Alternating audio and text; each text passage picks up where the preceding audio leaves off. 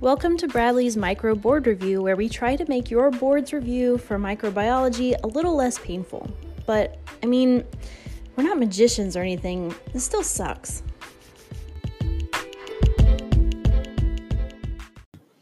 Today is March 6th, and we're going to talk about Haemophilus influenzae and Haemophilus ducreyi. They may share a genus, but that's about it.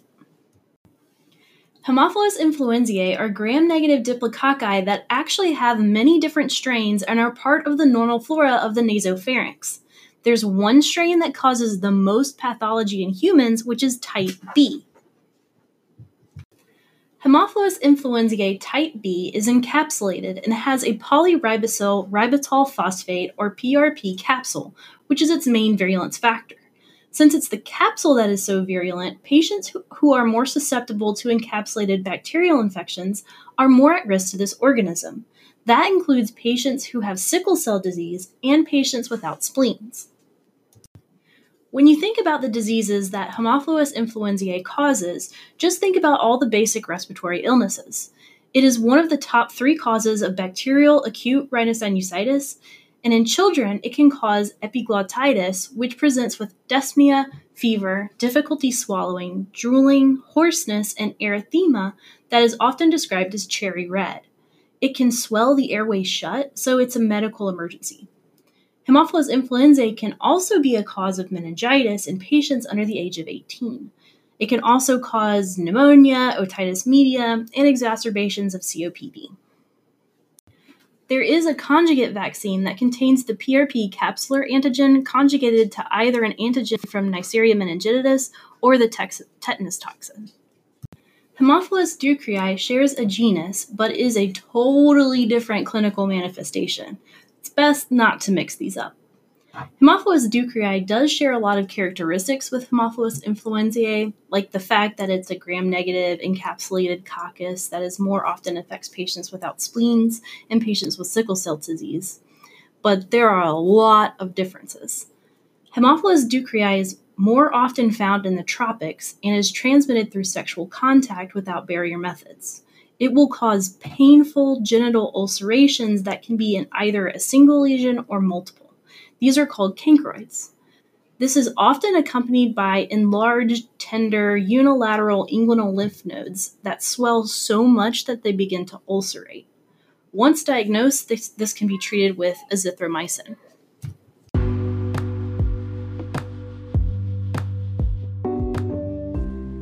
Now let's take all that knowledge and bring it to the boards.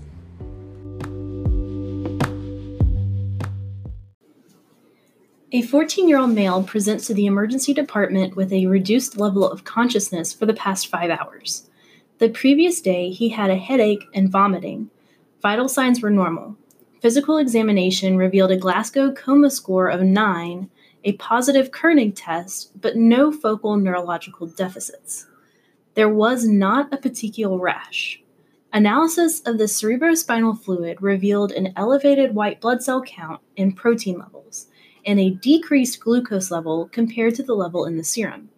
Serum analysis revealed neutrophilia and a high C reactive protein level. The cerebrospinal fluid was cultured on blood agars but produced no growth. The fluid cultured on chocolate agars produced small white colonies of a gram negative organism. What is the most likely causative agent? Is it A. Neisseria meningitidis, B. Listeria monocytogenes, C. Streptococcus pneumoniae, or D. Haemophilus influenzae. First, diagnose the patient. This patient is presenting with headache, vomiting, reduced consciousness, and neck stiffness from that positive Kernig sign, which suggests some sort of meningitis. The lumbar puncture revealed high white blood cell numbers, low glucose, and high protein, which suggests either a fungal or bacterial meningitis. Analysis of the serum revealed a predominance of neutrophils, which suggests a bacterial infection. Therefore, this patient most likely has bacterial meningitis.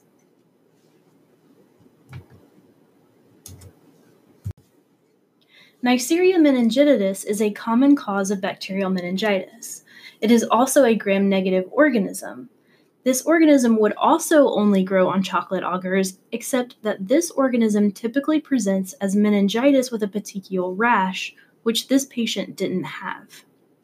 Choice B, Listeria monocytogenes, is a common cause of meningitis, but it usually only affects the elderly. This is also a gram positive organism. Choice C, Streptococcus pneumoniae, is a common cause of meningitis, but this organism would be able to grow on blood agars and chocolate agars, and this is also a gram positive organism. Choice D, Haemophilus influenzae, is a common cause of meningitis. It is a gram negative and it cannot grow on blood agar. Therefore, the correct answer is D, Haemophilus influenzae.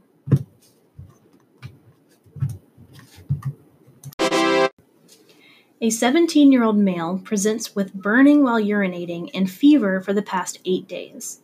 Vital signs are normal. Physical examination reveals a single ulceration on the shaft of the penis. Laboratory studies reveal a negative venereal disease research laboratory test. Gram staining revealed the presence of extracellular gram negative coccobacilli. What is the most likely causative agent? Is it A. Treponema pallidum, B. Klebsiella granulomatis, C. Herpes simplex virus, or D. Haemophilus ducreyi. First, diagnose the patient. This patient is presenting with dysuria and fever, which is highly suggestive of a urinary tract infection. But the physical examination revealed the genital ulceration, which suggests that something else is happening with this patient. Therefore, this patient has a genital lesion. Choice A, Treponema pallidum, causes syphilis. Primary syphilis will present as a genital ulceration, but this will not be painful, even though it really looks like it should be. This patient also had a negative VDLR test, which is a non-specific screening test for syphilis. It is also a hard organism to gram stain and is not Coccobacillus but a spirochete. Therefore, it's highly unlikely that this patient has syphilis. Choice B, Klebsiella granulomatis, causes donovanosis, which can present as ulcerations, but they are typically surrounding the inguinal lymph nodes. This is also an obligate intracellular organism. Think of those Donovan bodies inside the macrophages. Therefore, this is probably not what's causing our patient's symptoms. Choice C, herpes simplex virus, can form genital lesions, but this is a crop of vesicles that can crust over. This can be itchy, painful, or burning. This does not form ulcerations. This is also a viral infection and would therefore not produce any organisms on gram staining. Choice D, Haemophilus ducreyi, causes chancroids, which are painful ulcerations that can be single or multiple ulcerations.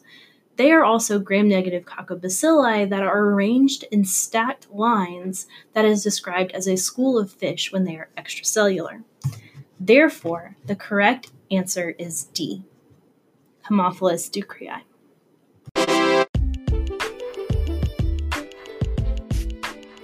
You can find our study calendar, a guide on how to study microbiology specifically for the boards, our contact email address, and references used to make this episode at thebradleylab.wordpress.com. If you appreciated this episode, please subscribe and tell a friend. See you tomorrow.